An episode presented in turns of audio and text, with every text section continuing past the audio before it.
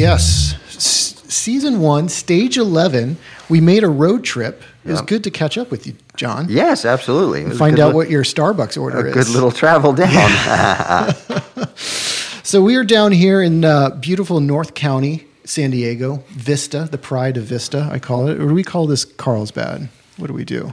No, this is definitely Vista. Vista. Definitely Vista. Okay, cool. So um, you're listening to, I think, the premier Southern California cycling podcast, Unicorn and his little buddy. I'm his little buddy, is always checking in. And um, I just want to thank everybody for listening to season one of our experiment. And we're stage 11, and we're down here in San Diego, like I said. And guess who we're with? Guess where we are? They're not going to even guess. They're not going to even know Nope. where we are. Nope. Nope. nope.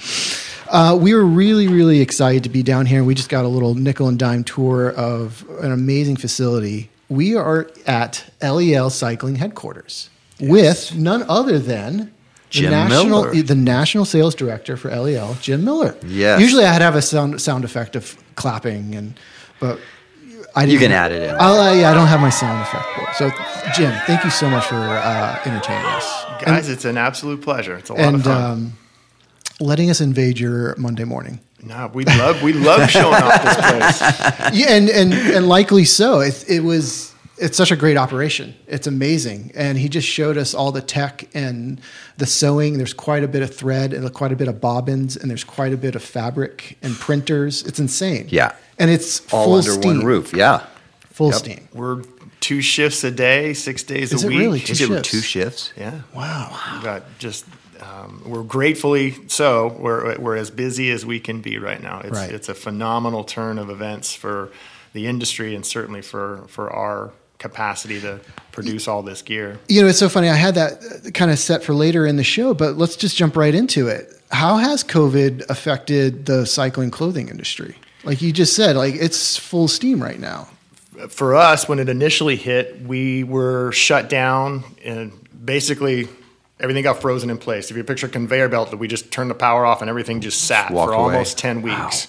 Um, that was by the, the city and the county that said you just can't come to work right now. Right. Um, in the middle of that, they said if you're producing PPE equipment, you can come back to work. So Right. we had a design for masks. We started building masks, both inline and custom, and we started up our mask business.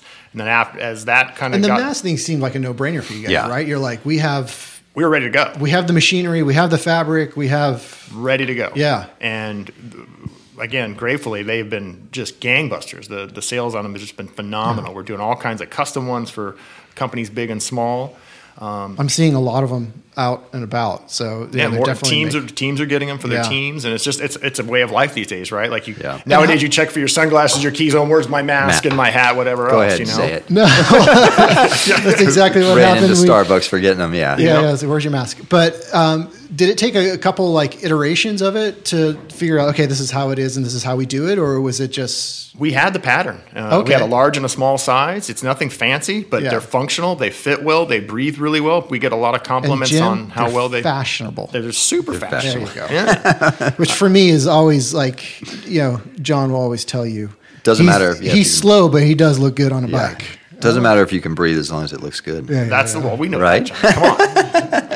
uh, but so yeah, uh, and then once that was lifted, that you can now come back to work. We fired everything right back up. Um, I can honestly say we didn't lose any customers. Nobody Mm-hmm. said we're done. Give us our money back. Said we'll wait, which is great. And Right. in fact, at that time as well, we started picking up new customers because some of our competitors weren't able to meet the demand. They were getting their orders canceled by their uh, by their production facilities or by their uh, material providers, and we were able to pick up a lot of that fallout from let's call that you know June, July, and August, which is now kind of get, get working its way through our pipeline now. Wow. Right. Now, how does it work wi- as far as like employees, like with us in the industry, the movie industry? Like we're tested like once or twice a day.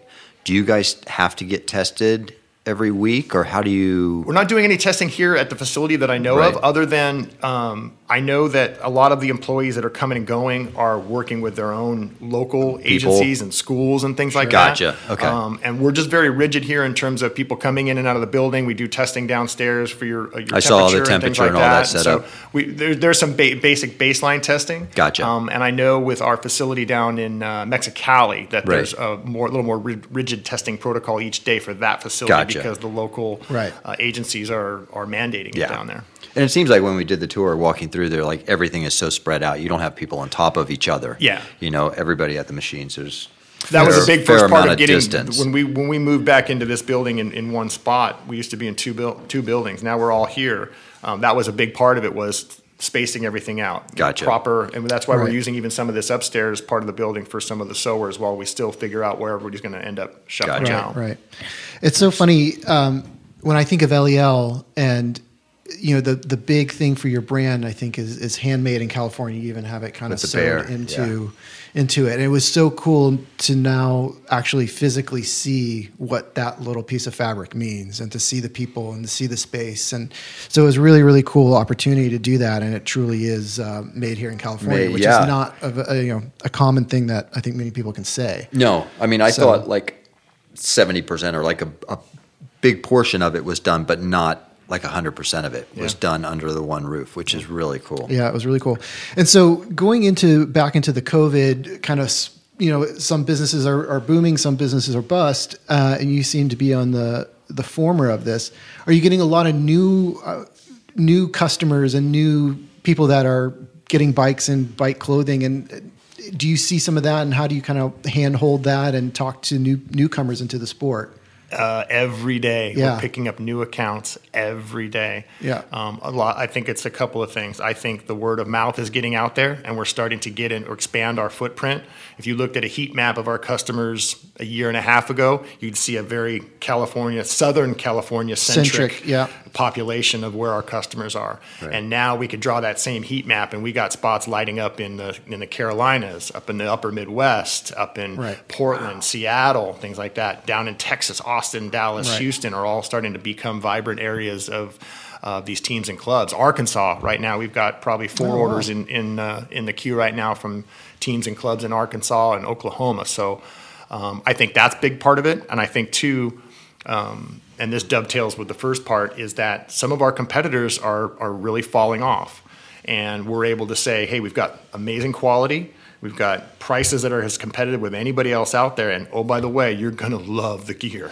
Yeah, and then I think that was, you know, I wanted to kind of save this a little bit, not only for you, but for Ryan as well. But it really is, when I think of Eliel, I do think of, I can't think of many clothing brands that do both, right? The the race, the club team stuff, but also like the person who isn't in a club or a race or that type, just an enthusiast and wants to get on the bike. There's just great looking, and it's also like, if you like bright colors, we have some bright colors. If you like the more, you know, things that fit John's age, which is in the 70s, you have more. As long as it's pink, he's gonna like it. We know that much. We know if you can infuse some pink into it, we know he's gonna like and it. no, that's what I love about Eliel is it like if you want something loud and visible, you have that. And if you wanted something muted, like I have the um I remember my first was like the gray uh and you do short shorts. I'm a short guy, so they do the shorter uh I could show off my beautiful quads.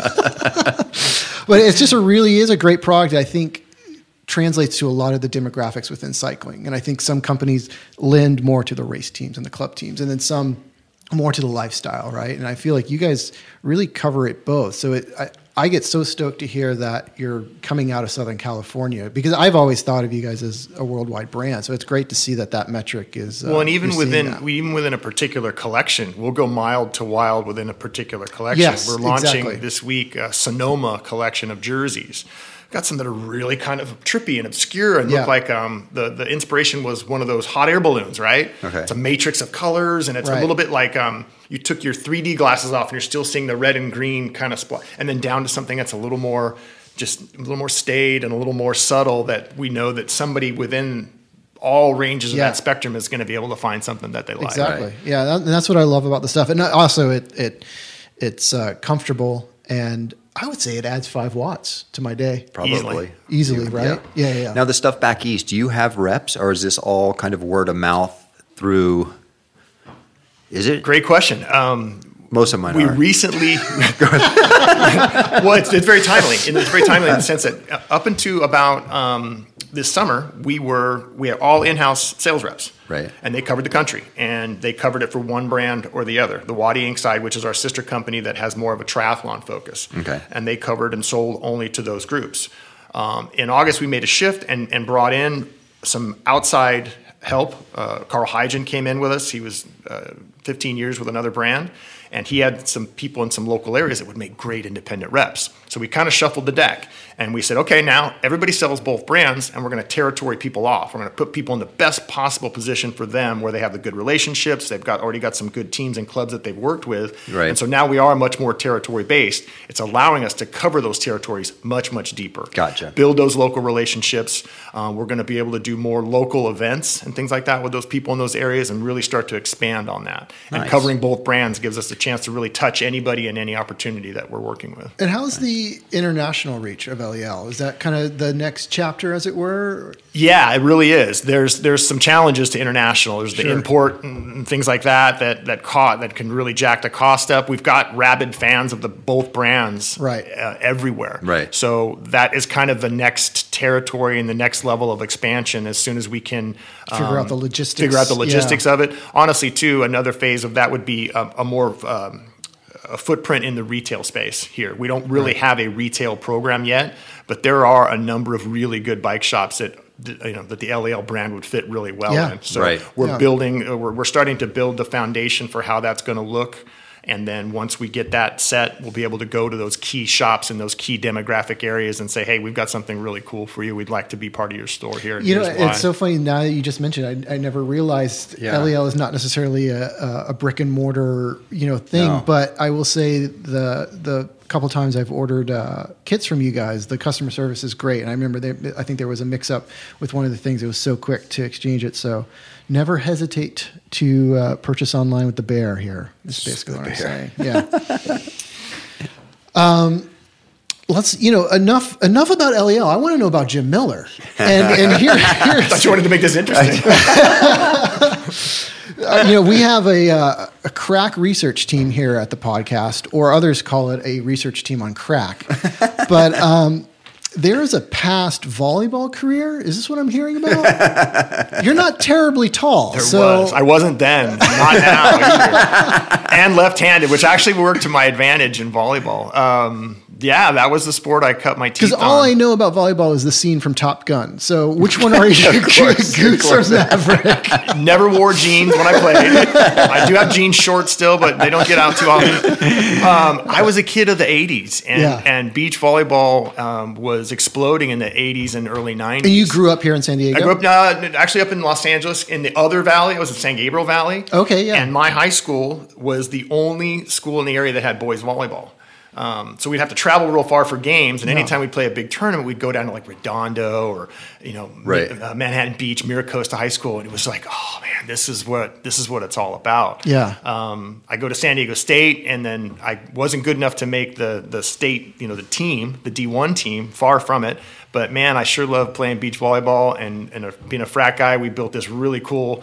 Uh, regulation size court in our backyard so it was a Yeah. daily daily thing Do we need to get into this? That might be another thing we need to dip into. oh you'd yes. love to do the Massimo pink shorts I can't wait. short well, up on he's the got the thighs. dolphin, That so was- he's probably dude, that close. was, that was that was it back then If I I'm had dolphins you. and you had your speedos, oh, we'd be set. We right? wouldn't You'd even have have to. yeah. it. If it wasn't neon, we did not wear it. Okay? Telling you. So now, did your love of cycling get into cycling as a way to cross train from playing volleyball in college? Because you obviously went to SDSU and you played volleyball there. Yeah. And, and is, was cycling introduced to you then, or I mean, I had always ridden bikes in, in the in the town I grew up in. The the hills. It was the hills that separate um, kind of the San Gabriel Valley from La Habra and Whittier. Yeah. And me and my buddies cut a lot of those what are now the horse trails in those hills with our then rigid mountain bikes. Okay. Um, but I never raced or trained. We you usually got towed up the hill by somebody with a truck or something like that, and it was just we just I we call just- that my Sundays. but yeah, we, we enjoyed it. Um, but then you, I, and then all through college, I never really participated in any sort of endurance sport. It just the bug didn't hit me. I was always aware of it. Like I knew LeMond was winning the tour back Right. then. I was always it was always kind of in my window of just loving sports. Right. But man, it wasn't until probably around 30 that I found endurance sports. And I tried a couple triathlons and I'm like, God, running and swimming just suck. This is no this is no fun. I always just fell back into the bike. Yeah. And then I was living in Manhattan Beach at the time and just starting to hang out at the coffee shop at the end of the ride. And guys would start talking to you and you pick up what's going on. And I do one of the first hard pier rides and I get jettisoned out the back and I'm like, oh my God, none of these guys look any faster, stronger, more Right. physically active than me, but yet Yep. they're kicking my ass. Yep. And it was just this slow immersion into learning how to be an endurance athlete. Right. And I don't don't get me wrong, I am not of any endurance athlete of any regard. I have no wins to my name or anything like that. I just love riding bikes and being in events and stuff like that. And it all kind of grew from there. I, I think that though I, I disagree with you here. Yeah, I have close. a I have a, s- a racing cross country second finish at the prestigious Sea Sea Otter. Otter. Jim, That's come big. on, not Yeah, into I'm, I'm- racing. I'm afraid to tell the story, but it's very, What? it's a very, um, it's a very this is gonna uh, be good. dramatic story. It's, it's, it's a crushing defeat in a lot of ways that I try not to relive. So Maybe we shouldn't have brought I'm gonna, I'm gonna preface up. all this. Preface all this. Cat three, okay, age group guy. Go from the line, and I pass a few guys, and I'm like, I'm sitting in the lead. I Yeah. don't see anybody passing me, and all I'm doing is passing other people. And I wasn't like letting up. And the rumor has it you were saying every time you passed, you said, "Eat my dirt," hey, and you and you would flick your saying, wheel. well, I was That's doing what what, I heard. Leader coming through, leader coming through, trying to make sure Yeah, you yeah, get to yeah. room. And no one was passing me. So I'm like, this is kind of cool. And I wasn't letting up. I'm, I'm riding pretty hard. And the way the Sea Otter course finishes, if you've ever raced cross country there, is you come up to this last little climb within about a mile left of the finish, and then you drop onto the track, and now you're going reverse down uh, the power climb Okay. Yep. to the bridge where the finish Yep. line is. And as I come up and, and I get onto the tarmac, I look over and I see a guy, and I'm like, and he's looking at me like that. He give me the look, you know. And I'm like, I remember that jersey at the starting line, and now he's digging, and I'm like, crap.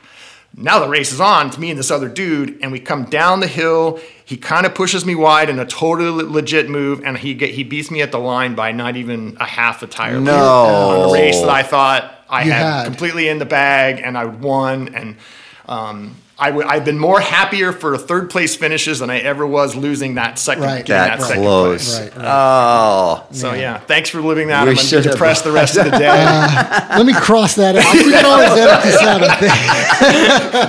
It was uh, what is it? Uh, take the ripping victory from the ripping defeat from the jaws of victory. I think, Yeah.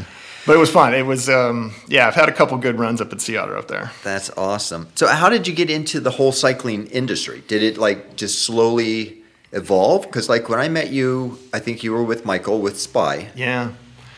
Um, it goes back about eight years before Spy, when I was in the mortgage industry. Okay. And um, had gotten into the mortgage industry coming out of corporate insurance, and my corporate insurance was boring and staid, and it was just like, God, there's got to be a better way. And a lot of my friends were in the mortgage industry and doing pretty well for themselves, so I got thrown into that and was rode a couple of really nice waves there, and it was good. It was work from home, so you had a lot of time to ride and do your own thing. Um, but then I realized that I looked around and I saw this landscape of people that are really good at what they do, doing things they like to do. And I said, "There's got Right. to be a better way. How can I how can I blend passion and profession Yeah. and Right. be able to do what I'm good at in an industry that I really like?" Um, enter Michael Marks, who then at that point was working at Globe up in um, up in the South Bay. Okay, right. And he was one of the people that I was riding with and interacting with, and I just started to look to him as a, a mentor, a friend, and would Right. pick his brain. We'd go to lunch, and it's like I was really trying to say, how do I find a way into this industry? Sure. Because it was one of those brutal catch twenty twos. You can't get the experience without the job, and you can't get Yeah. the job without experience. Right. Michael was super patient with me and was always able to give me a little bit of guiding um, information and uh, be able to say, think about it this way or look at this way, look at this company, they're up and coming. Um, And then one day he says, you know, uh, I'm going to be starting a new job down in Spy in Carlsbad, and uh, we might be looking to find a way into the sporting world, get back to the roots of Spy, and get back into uh, endurance sports and products that would cater to those sort of people. And I might need a sales director for that. Okay, cool. I'm like starting to get fired up. So I spent about the summer of uh, this is like 2011 um, still working in other industry, but helping Michael write the manifesto for what became Spy's business plan to even exist in Right. the endurance sports world. And I'm, I'm very grateful to Michael. He gave me that first break, and I was able to break into the industry at Spy. I love I love hearing when when people pivot careers like that. And one of my favorite authors is, is Malcolm Gladwell, and he's always like you know ten thousand hours of, of something to be really proficient and professional at something. So coming from like the mortgage business and, and that whole corporate side of of, of life, what was the um, thing that helped you pivot into the bike industry? Like what was the skill set that you had developed? This is the second place at Sea Otter. Is what it was Never want to be second place again, man. more more time in the saddle Couldn't still make a living. Um, I've always said like the the the, the challenge in a um, lifestyle or cycling related company is no different than any other company. At the end of the month, they wipe the board clean, and you got to go sell some stuff. Yeah. So it's all the basics of selling, building relationships, following up on things, closing the circle. You know, being a good partner to your customers. Right. Um, the, the the challenge came with I always knew, and I think anybody can. I can pick it up. Just just get me there, and I can Sure. do it. Right. Right. Whatever. the- If you believe in the fake it till you make it sort of approach, because you can learn and you can absorb, and I've always considered myself a really fast learner. Um, but there was a big learning curve when it came to understanding wholesale and retail dynamics and the production cycle of products and things like Right. that. Things in that industry that I would have never been able to be exposed to. And again, I'm grateful to Michael because he gave me a lot of leash and a lot of we, we you know uh, we had a lot of runtime to be able to get into that and and start to make it happen. Um, and it was a blast because I've never worked so hard and learned so much in such a short period of time. Because in small companies, and most of these are, Right. you, you wear a lot of hats, and Right. you get exposed Yeah, to yeah. the marketing side, and you get exposed to the sales side, and you get exposed to the finance side. And oh, by the way, we got to be at events on weekends if we're going to grow this brand. Got to deal with the team. gotta you deal were with the dealing. teams and the- I was telling him you were dealing with probably what? How many people do we have on Spy? 45, 60? At one point, we had 65 or 70, was- it was and that a was lot. just the spy team. So Yeah. that doesn't, you know, that's not all the other teams and Yeah. clubs that we were sponsoring too. We'd go out and do the uh, the training camps out there in Palm Desert, and you'd show up, and all your stuff would be laid out on the table, like your clothing, and then you'd be like you know, go pick a pair of casual glasses, pair of sports glasses, and yeah, you guys were running around nonstop. It seemed like it we was wanted such an amazing. really it was really important to be able to elevate that experience to create really strong ambassadors that Yeah. people we knew liked the brand but man we wanted people just to live and breathe it and Yeah. Yeah. i think we created that we Yeah, we, we, no, we built we made so many, so many great relationships Oh. today that came out of that era of Oh, time yeah. and i can remember that that team camp i looked over at michael he and i are kind of standing in the back and everybody's mingling around i think at a dinner one night and we're like Dude, we finally brought the team camp together that we had talked Yeah, about three years ago. it was awesome. ago, we had walking like around yoga, yoga sessions, and oh, it was what four days of was like super pro, nonstop. Yeah. it was really cool. and then hammering every day. These guys Yeah. would go easy training, right? Next thing you know, you're you know yeah, that never happened. spit out the back, and I'm turning around. I gotta go. I gotta go. Uh, we're make sure dinner's ready and things like that. So throughout your career in working in basically the bike business, um, obviously here we are at Eliel, but you had uh, Spy that you just mentioned, uh, GQ6, Pioneer, BH Bikes. Was it BH Bikes? Were you with BH Bikes? no, it wasn't. BH. for a very short time. I was repping with Eddie Merckx bikes. Eddie Merckx. Okay. Okay. Yeah, Again, my research team is on crack. it's not a crack research team. it was a bike. But what is kind of the the the thread that keeps all those type of brands together in your perspective of the bike industry? You know, here you've worked in the bike industry, but obviously different brands like a Power Meter, you Yeah. know, bicycles. Is there a common thread that kind of links it all together? Is there a I- storyline that I kinda- think it's the passion of the people that are there. Yeah. And each time with each company, you find that you've got a person that's is attached to the industry, but very passionate about their particular vertical. and um, they feel like I can make a better mousetrap. Exactly. Yeah. Uh, Richard Haraga at GQ6 uh, is so incredibly passionate about that product, and that was evident from the first day that KB and I went and that I met him, Right. and just getting to understand that passion and then learn that industry and the, the chemistry and the technology behind that and, and immersing yourself in that was phenomenal. Oh, yeah. Um, you know, you flash forward to Pioneer, a, a, wonderfully lucky break that I was able to get, and I meet a guy like Russ Johnston who had been at Pioneer for his entire career, 35 plus years or something like that, and all the different things he did, and then he built from ground up this vertical that made uh, power yeah, meters. Yeah. And to be able to throw them, I had never trained with a power meter. I knew what they were in general, but to be able to immerse in that and feel his passion for this world class product that Pioneer made. I'm still trying to figure out a power meter. John told me Don't that you could do four numbers. Yeah. You could do four numbers on a power meter. I never knew that.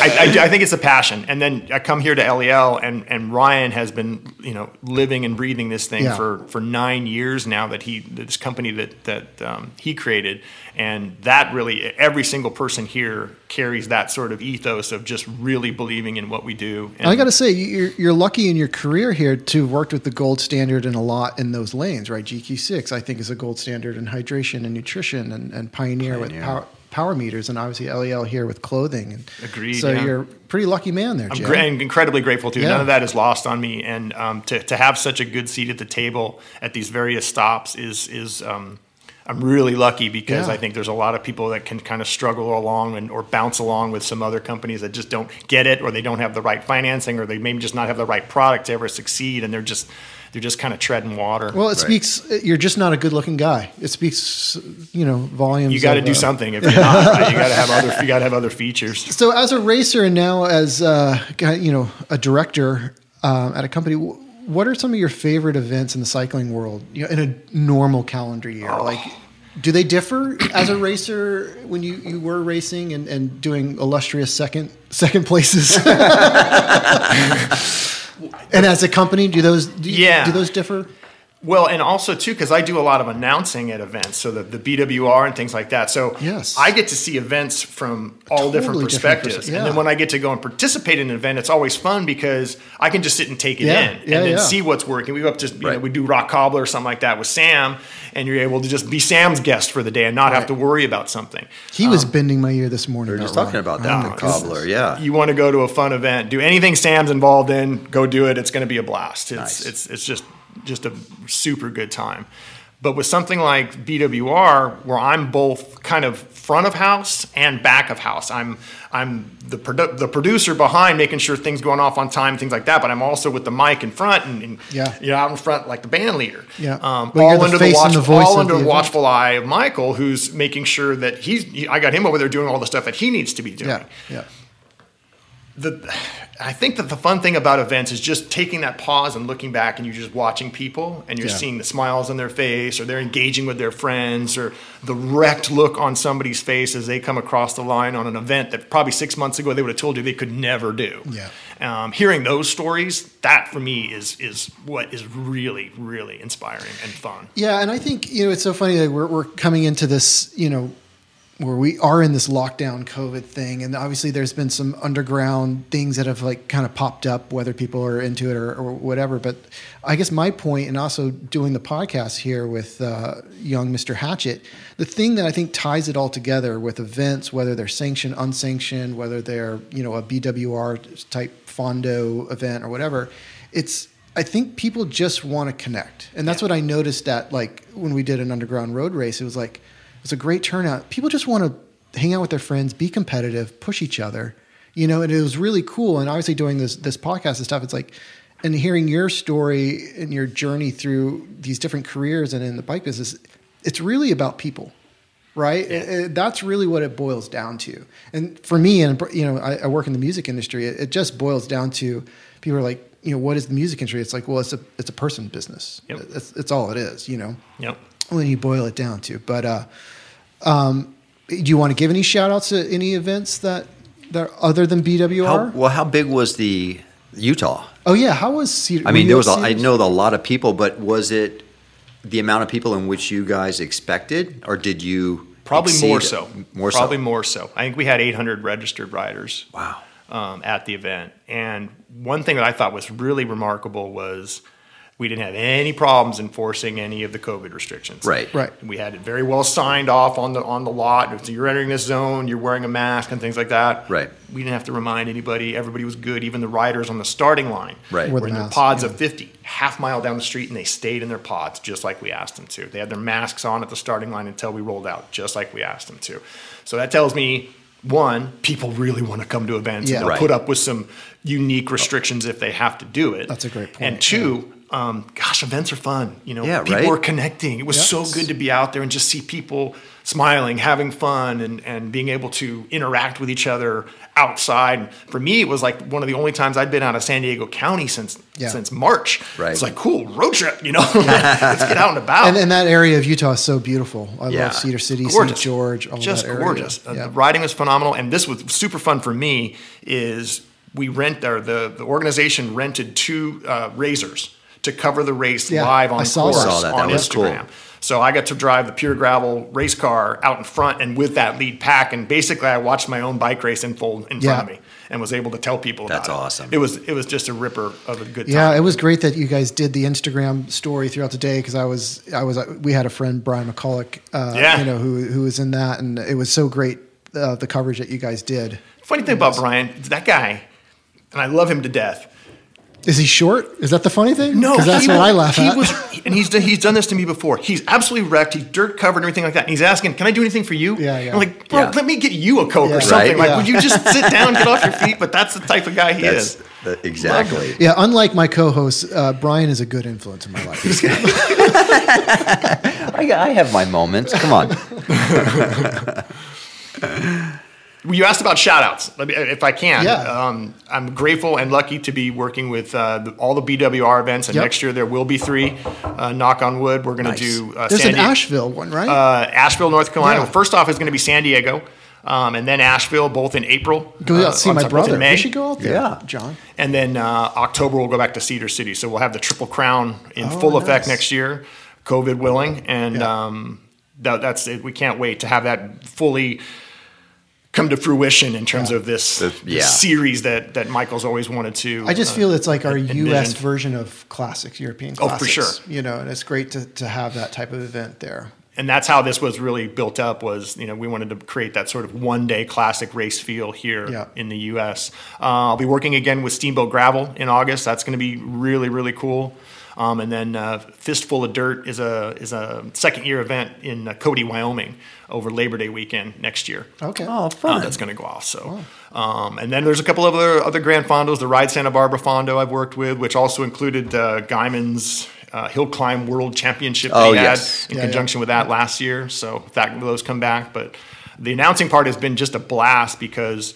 Uh, like I said, I'm able to be there and engage with people in a way that I, you know, wouldn't have ordinarily expected. Yeah. and it's fun just being part of the event that way and keeping an energy to a to an event, you know, that's particular to the event. Yeah. but also keeping a good energy and a good vibe going for the event like that. You know, we we have uh, we have faces for radio, and you have a face and a voice for radio. So true. we're just yeah, yeah. not gonna argue. yeah. That's Um, why sunglasses and masks help these days, guys. I'm telling you, prolong Um, the career. Speaking of shout outs and really cool things, I want you to talk about your uh, Challenge Athletes Foundation that you, I, I was looking at your Facebook page and, and John was sharing some stuff. Um, tell us a little bit more about CAF and, and kind of what, is that still going on? And Um, I haven't been able to give the kind of time to them as I as I did in the past, in, the- Right. in the past couple of years. Um, life and other things just kind of took Sure. place of some of that. But I will say that they are a great group of folks that are local here to San Diego that do a phenomenal job Okay. of providing. Uh, uh, equipment, transportation, uh, you know, send people to different events that they would not ordinarily get to go and do across all walks of life across the globe. Um, a phenomenal amount of money has been raised uh, every year, and for a couple of years, I did. I participated in their Million Dollar Challenge, which is a ride that they do from uh, San Francisco to back to San Diego. That's right. That's what Oh, it was. that's I knew what we- was yeah. something. Yeah, it was it's just phenomenal. It's a, a great group of people that come together for a very worthy cause, and you know we get to ride bikes and stay in nice hotels, but Yeah. they they raise a, a just a boatload of money for people, and it all culminates back here in San Diego with a big uh, big event that's uh, tied to their big triathlon event that they do every year. So Oh, cool. yeah, really proud of my association with them. They do a phenomenal job. Nice. And then um, the other thing is, I don't know if you're still involved. Big Orange Cycling.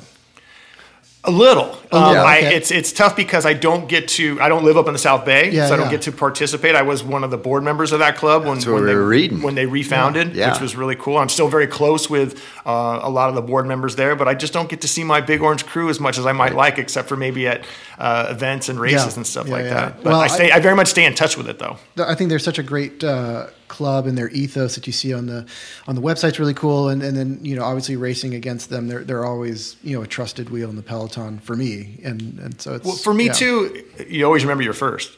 They were my first. They were my first club. Okay, and yeah. it was it, it was born out of like I said, just that hanging around the, the coffee shop at the end of the rides, and they were always just the coolest people. Yeah, you know, it right. was just it's the Greg Liberts and the Greg Seranians Oh, yeah. He's a and, and those guys that would just talk to you and and take you from junior Fred up into you know Yeah. you're now an established member of this bike community, and I'm so grateful for their their guidance and friendship and leadership that way.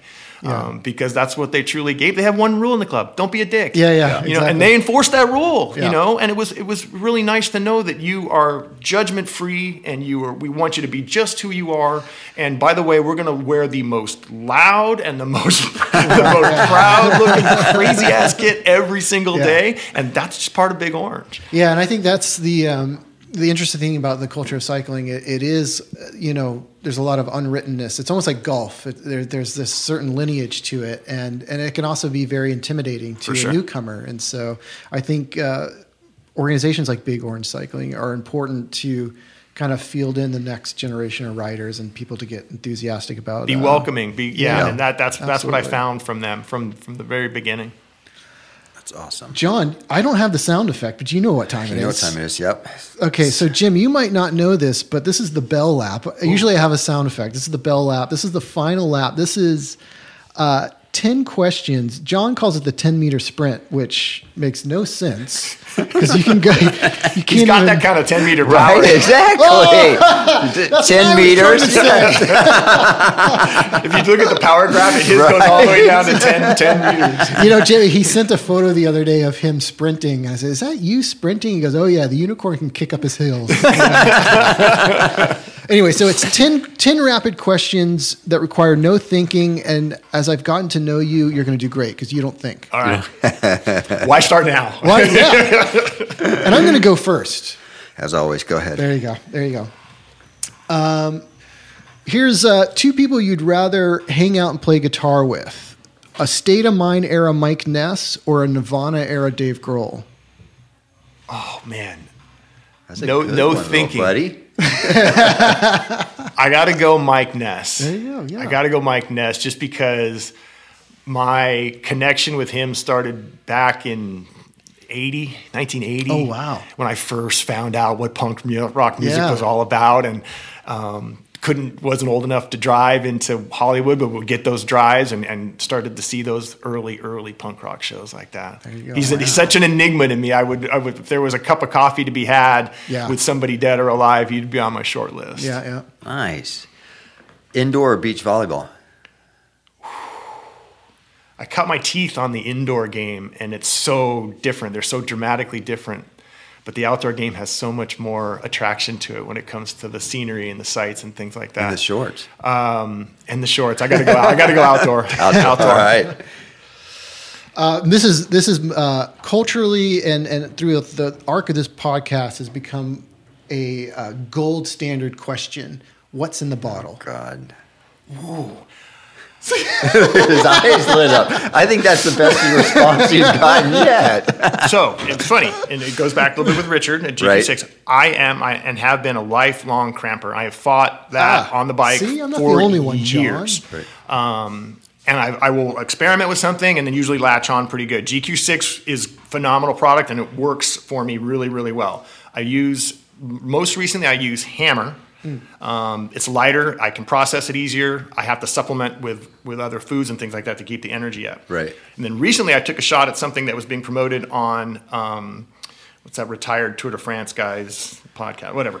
Um, LMNT, L, Yes, yeah, LMNT. yeah. I've been meaning to try A that. phenomenal amount of sodium, like a thousand milligrams of sodium in a tiny little packet like that. And so far, that's been working really, really good, especially for the longer, harder rides. I'm going to Yeah. start putting that to the test here in the coming in the coming weeks with some longer training rides. Nice. Nice. Note to self. But I'm really picky about that stuff. It's not just it's not just whatever it takes. Right. it's I really am focused on what Just goes Just make in. a note. That's a great question. Yeah. uh, favorite craft beer. Rouleur Brewing right here in Carlsbad Right. does some phenomenal. Their soloist. If you like nine percent beers that don't taste like a nine percent beer, soloist. I think is that would put us under. Oh yeah. Oh yeah. everything. Sure. Everything that Rouleur makes out of there, I'm a huge, huge fan of. Uh, favorite segment or ride here in San Diego area? Yeah. Um, I, I love the loop. There's a loop that we go through Vista Twist and out into um, San Luis Rey, and then up and over the hill. It comes, drops back down, and then heads its way back to the coast. From my house, it's about 65, 70 miles with 4,000, 5,000 feet. a some beautiful scenic views, some fun, safe descents, and nice. things like that. It's a, it's a real treat. I like that one. Nice. De Luz would probably be a close second. There's another lap out through De Luz and goes up into uh, Fallbrook area. Yes. That's really pretty. I've too. done that one. That is pretty. Yeah. If you could announce one Dodger game, Laker game, or Paris Roubaix, which would it be? That's a good question. In order, and this would be a tough order to put them in. I'd have to go Laker game, high above the Western Perch where Chick Hearn used to sit there All at right. the forum, the fabulous forum. Paris Roubaix would be second, um, and then a then a then a Dodger game. That'd be All that'd be a tough call between those. nice. Uh, we can open this up to Southern California. Favorite venue to see a punk rock show? Ooh. Um, Besides before the they Casbah. remod before they remodified it believe it or not the house of blues in anaheim Okay. was a I've great place to see a show good acu- good acoustics Yeah, they didn't pack it in and you had some elbow room and things like that um, that was always and, and they would get good bands and there was Yeah. you know, restaurants and things like that in and around the area that you could hang out at I think I saw Trombone Shorty there. There you go. Okay. That's a, that's a good that was that's definitely a favorite. But there's others, you know, there's other those little sweaty bo- I mean, the Belly Up, Yeah. in, in right here in Solana Beach, may not be known for its punk rock, but they'll get punk rock bands in there, Yeah. and that is just a great place for a show. I remember in my my other career as a touring musician, the Casbah. Sure. Yeah, I played that. That That's your was a sweat small- box. yeah, that place is elbows up and spinning around, and let's get it on. Yeah. Favorite punk band? Ah, Social D. Nice. They they.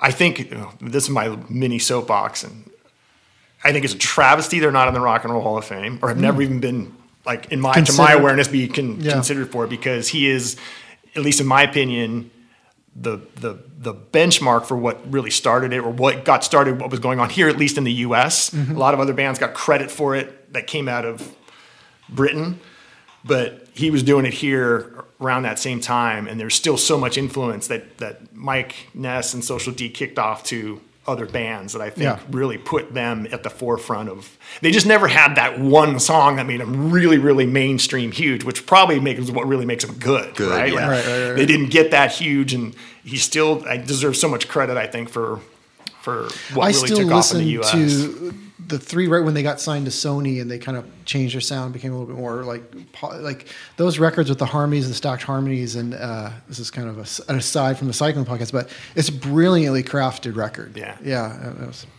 Um, best coffee shop stop in the area. A bit of a connoisseur because I, I appreciate a good coffee stop before, Same. during, or an after On ride. this side of the table one. as well. and, and we're lucky to have some some really good ones here. Um, Lofty Coffee has a couple of locations along 101 down there that offer up wonderfully crafted uh, coffee drinks, and then also beautiful views at all the places there. Lo- You can't go wrong with Lofty. Nice. Yeah. Last one. Pick two people to do an easy recovery ride with. Dead or alive, doesn't have to be in the cycling industry. Anybody. To just kind of pick their brain and learn some life lessons. like it or not, like like him or not, I I just find Lance so Sure. fascinating. I would love to just have that unencumbered conversation with him of and not not anything personal or like just to get in, but I would just love to be able to to see more of what makes him tick other than what we see through Right. the, the filter Yeah. of his, you know, the platforms that he comes out Yeah. on. Right. I think that would be really, really interesting. I have a couple friends that know him and ride with him up in the Aspen area, and I'm always kind of nudging them, like, Yeah. oh, what's Yeah. it like? What's it like being that kind of fanboy? Um, that's the hardest thing is sometimes is you get to meet some of these people, and it's hard to just detach from that fanboy. I've got to ask you a thousand questions and just kind of slide Yes. into more of the let's just chat and see what you're Yeah. all about. Because Right. at the end of the day, they're by and large, they're just like us. They're no different. They just operated at a different level, at a- At, a, certain time. Um, hmm. Second one. I, I, I always thought I was always fascinated by Paul Sherwen and just his ability to do what he did so well for Right. so long. And The- make it so interesting. Yeah. Yeah. right? I mean, that that's got to be the challenge of that job. Whether you're with a partner, Right. Whether you're by yourself, or whether you're the play-by-play, whether you're the color commentator, Right. To have the knowledge, the awareness, and he, he uh, obviously, of course, had the race experience, so he Yeah. you know, Sure. he knew he knew those cobbles, he knew that climb, and to be able to understand it that way too, to hear from somebody that was actually there, Yeah. and then still operates inside that world would be, I think, would be really, really neat. Nice. Oh, there you go. Stage 11. I could sit here and talk to Jim all day. All day long. All day long. No. He, he would, and he'd get sick of me really quick. But That You was know, pretty pain free. yeah, thank you so much, Jim. Usually we give a little shout out to uh, all our bike shops in our area. This is a field trip. So we're, we're gonna still Yeah. going to shout out our area bike shops like CBS Cycling and, Yeah. In cycle bike shops. and Bicycle John's. yep. And Trek Superstore. And But then- Jim, let's uh, give a shout out to a bike shop that keeps your chain from not getting dropped like our friend Pat. we're uh, much like the coffee shops. We're lucky down here. We've got a lot of really good ones. So, Yeah. uh, Leucadia Cyclery is awesome. Um, Ride Cyclery is great. Both right there on the 101. A little further south is is uh, Revolution. Um, but yeah, you can't go too far around here. Everybody's super talented mechanic wise, and they got all the best brands. And Yeah. Um, we're, we're pretty lucky, along with the, the great coffee shops, to be some really good treatment on Heaven. the bike if you need it. Right. It Coffee is a- shops, bike shops, and craft I brews. got I got to shout out my man Paul too with VeloFix. He's the local VeloFix Okay, guy yeah. too. He's he comes to virtually. I don't know if the guy sleeps or not. Yeah. he's just straight vampire mode because he's he's You send the everywhere. bat signal and he's he there. is just ubiquitous. You see him at every event. You see him at every just pit stop or sideline. That uh, he was out in Utah for Oh, nice. BWR. He, he does a great job too. Works really hard. Great. Awesome. Well, thank you so much. Thank you, buddy. Guys, a pleasure. Great I catching appreciate up. it. Yeah. And uh, we'll catch you guys next week. All right. This is the third fucking rotor.